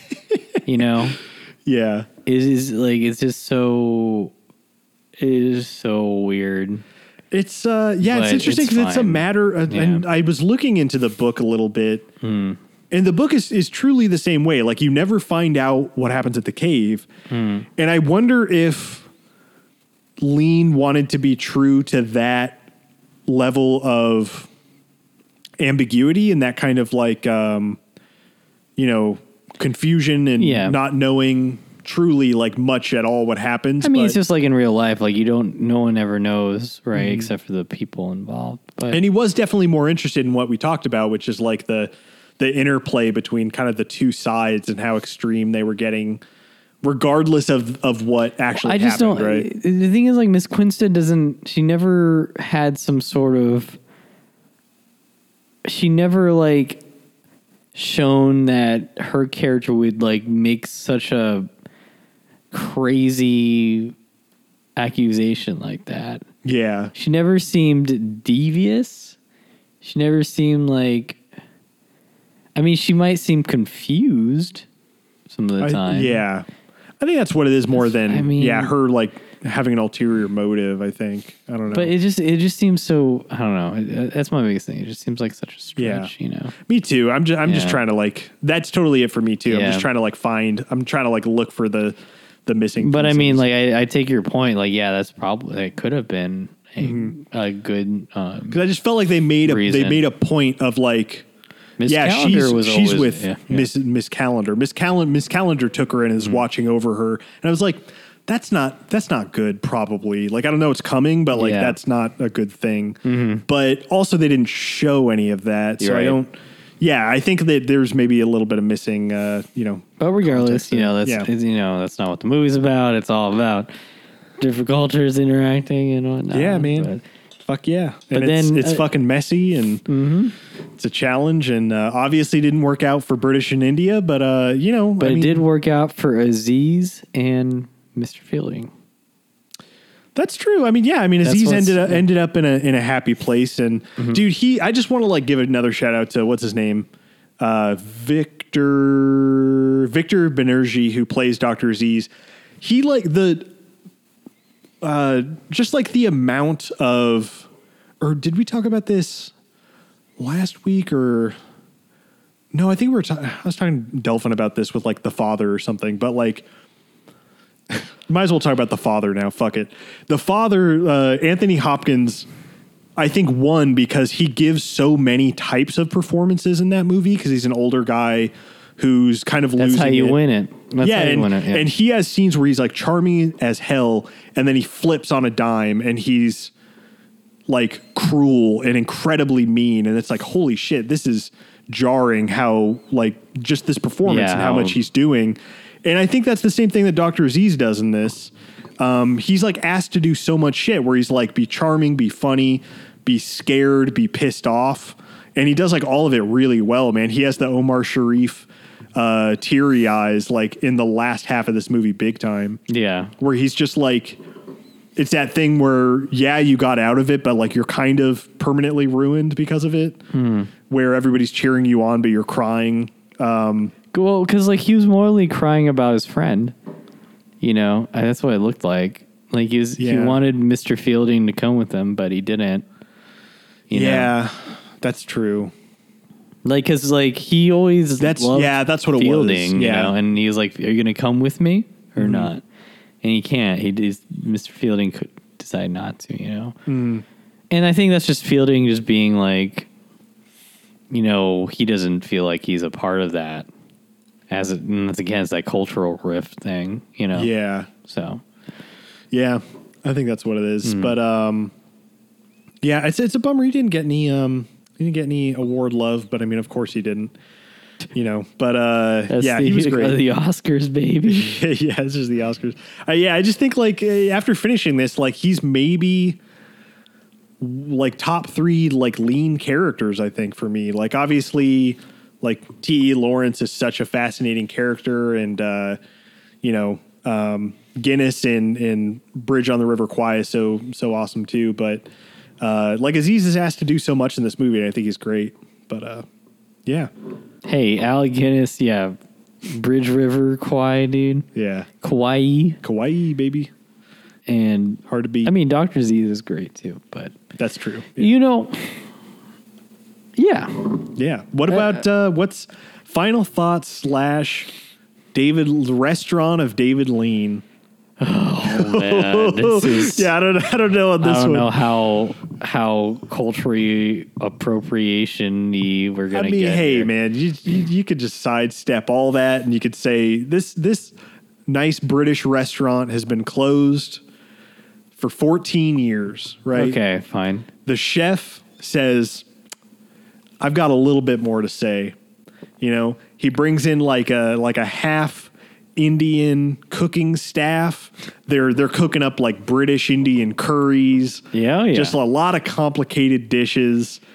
And And- then and then halfway through the meal, so, You're like, some this is so wild hits you. Yeah, And it's just very like spicy. very spicy. It's hitting you. It's hitting you hard. You're like, wow, whoa, okay. I didn't expect this. yeah, and then Chef Lean comes out with his big chef hat, his mustache, his cigarette, and he said, "It's a big, complicated uh, meal, isn't it? It's a lot going on, huh?" Mm-hmm. I guess that's what it is. that's what he says. He just with his. There's a lot going on. A lot eh? going on, isn't it? isn't it? A little bit complicated, a little bit gray, isn't it? Life's uh, life life isn't so simple, huh? Yes. This this food is These cultures mix a little bit uh, interesting, don't they? isn't it? Isn't it? I don't know any British idioms. That's all isn't it? Isn't that's it? all. That's all I know too. No, that's perfect. That's I mean, like I don't know how I could add to that. That's, that's exactly like what this. What I this mean, uh, movie yeah, is. I, I Like, just I rolled with the fact that like British Indian cuisine is so linked now because of honestly like pro- I'm sure this era for sure. Mm-hmm. Um, and I never knew that before, but it's uh, you know I know it now. Learning things. Oh man, I just thought podcast. something terrible. Like Miss Quested's the waitress, and she brings you out some food, and you're like, "That's not what I ordered," and she's like, "Well, I think that's what you ordered." That's what you ordered. Yeah, I wrote it down. I I'm That's terrible. no, that's funny. I think that's fun. Yeah, that thematically fits Yeah. our our movie. um, I didn't order. That's not she brings she brings lean out. No, no, no. She brings the whole Indian cooking staff out Yeah. and says, "This is what I wrote down for him. This is what you guys made." Yeah. and then Then you know, half the after cooking you tell staff is like, "That is." That is what she did. That's what she wrote down." Yeah, Uh, and then that is that is what it is, and the other half disagree completely. and then she looks down for a little bit in quiet contemplation, and she said, "I lied. Hmm. That's not what he told me. You guys made what I wrote down." That's not uh, Yeah. what I wrote down. I don't know if this metaphor tracks It's anymore. fine, it's yeah. something like this. Yeah, something you like get the joke. Yeah. Um, but yeah, Boy, rape and, and food just mixed Boy, together s so well. yeah, like gas and ketchup. I don't, I don't know what the metaphor. Gas and fire. gas and fire. Yeah, that works. Yeah. Uh, final know. thoughts, Adam. Passage to India. Um, I liked it. Uh, I don't think it's my favorite lean movie, for sure. I think it, I think I found myself more um, Mrs. Moore on the uh, bored side with the beginning, but that's just me, you know. Like I'm not really into the whole like um, delightful, charming Aziz thing, you know. Yeah. I, I, I, I, I like the whole classic river on the Br- Bridge Kauai because those are very epic. Like Doctor Zhivago is very epic. Like this one was an epic, but not in the same magnitude. I think. yeah, for it's sure. not as grander scale as the other ones.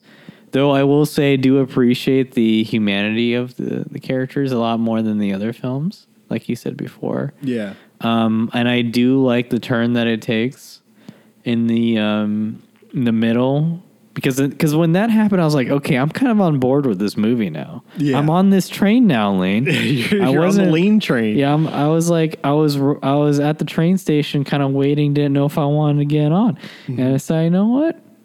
Yeah. I'm about 30 minutes late. I'll, I'll still hop on anyway. you know, Yeah. or, or an hour and 30 minutes late or something. How long that turning point was. Yeah. Because I, I always like those kind of weird, morally ambiguous situations that yeah. come about like this. And Lean, I do. Lean likes yeah. those. Like it Oh, seems yeah. like he really likes doing, which is just wild that like you think of like He these could get away with it in those Yeah. times. Yeah. with a big budget and very grand vistas and stuff. Yeah. I mean, like, what do you what do you get with gray areas nowadays? It's like what uh, fifty percent killing fifty percent of the population is a gray area now. you know, like man, I agree with killing like half the Yeah. population. That's such know. a gray area of morality. It's like a guy that's doing. yeah, I mean, like Taylor Sheridan, Wind River stuff. Taylor Sheridan's probably is doing some Yeah. stuff like that, I guess. Yeah. Like, uh, uh, what's his uh, fucking Villanueva, Villanueva movie? Uh, Sicario. Like, Sicario, Sicario does very stuff like gray. Yeah. Um, yeah, people don't do that a ton Mm-hmm. anymore. And just the fact that Lean was doing it in epics uh, is kind of wild when, like, Mm. It's you have really wild. movies Yeah. like Spartacus or Ben Hur, and those are very clean, kind of like. I haven't seen either, but I, I so I could be totally wrong. But like epics to me always seemed like a good versus evil kind of like good versus bad kind of like um, scenario. But like he makes these weird, messy kind of like morally gray epics, and it's just kind of wild that he was able to do that. Yeah, just pull it off. Like, I don't know, but it's it, it, it it's a it's a good movie. Um, it's hard for me to recommend now just because like it's a long movie, and uh, you know you, you could watch other long movies instead of this on David Lean's um, Yeah. I think- filmography. But if you're a lean head, ooh, yeah. If you're lean big, head- big lean head, definitely watch it. it. Yeah, Yeah. yeah. Yeah, um, I, I, you know, like I kind of already said, like uh, the first hour and a half of this, this is kind of like the opposite of what you said. Like I was, uh, I was like, man, if this is going to be like this, this kind of pleasant return to like brief encounter style, like humanist romance epic, kind of like two people that shouldn't be together, kind of the same brief encounter type thing, but for different reasons. Um, not that they shouldn't be together because they're Indian and British. Yeah. yeah, you know, you know what I mean.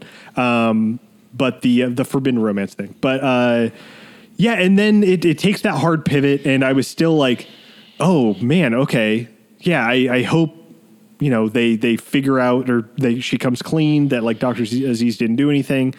And I think for the latter half, like it's all about his performance that keeps me really invested, and also what Lean was trying to say you know, that was my biggest takeaway after seeing it was like, okay, he's truly just talking about British and India and these, you know, the cultural divides and this colonialism and uh, the way that these societies interact and um, our fears of one another, things like that. Uh, and ultimately, I came, you know, out to, to, I think, really like the movie. And the more we talked about it tonight, I think uh, I appreciate it even more. You know, I don't know if it beats out kind of those those those couple of you know the bridge and fucking Lawrence. You know, th- those are hard to beat, but uh, I mean, or even brief encounter for me personally. But uh, I mean, I, I, I liked it, and um, I'm glad he got to he got to go out on a a movie that was that was very successful. You know, in terms of uh, like it did pretty well to buy. It made like double its budget. I mean, that's that's not too bad. Yeah, yeah. Uh, got some awards nomination. Best Picture. Kind of wild that this got a Best Picture nomination. Yeah, I mean, I mean, it makes sense. For- I, mean, he's it. David Lean. Yeah. I figured they were like, it's maybe the last one he'll ever make. I mean, we got it has we gotta do Oscars energy in it. Big Oscars energy. yeah, I mean, it, it does. Uh, but yeah, I mean, overall, I, I liked it quite a bit, and um, I think that's going to do it for a passage to India. Mm-hmm. Uh, I mean, that does it for that does it for David Lean. Man, we're like finally after five months getting to the end of this uh, season.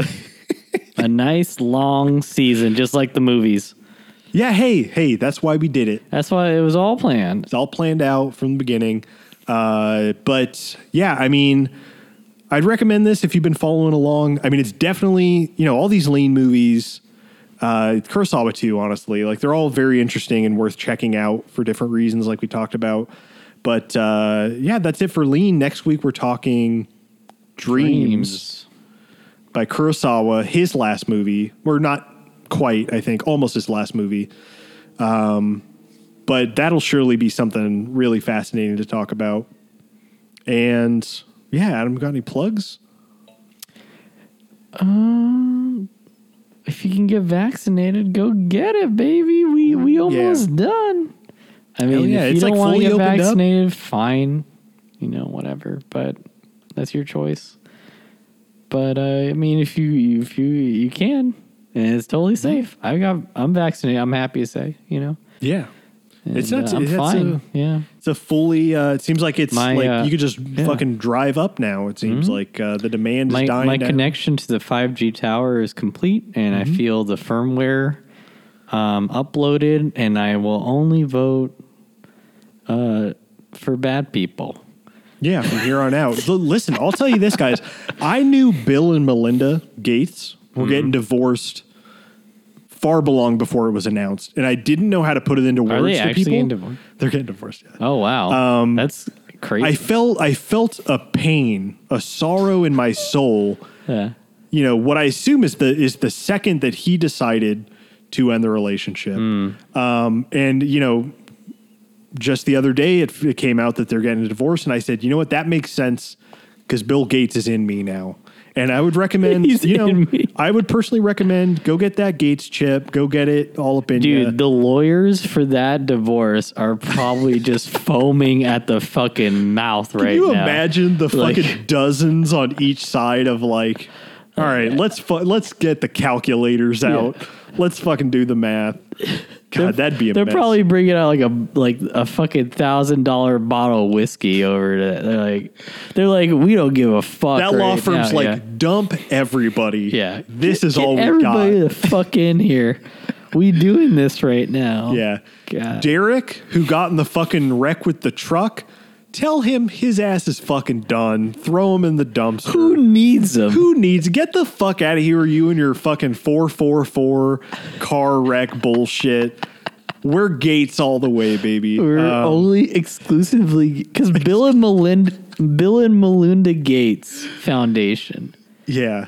This is the biggest news on the podcast.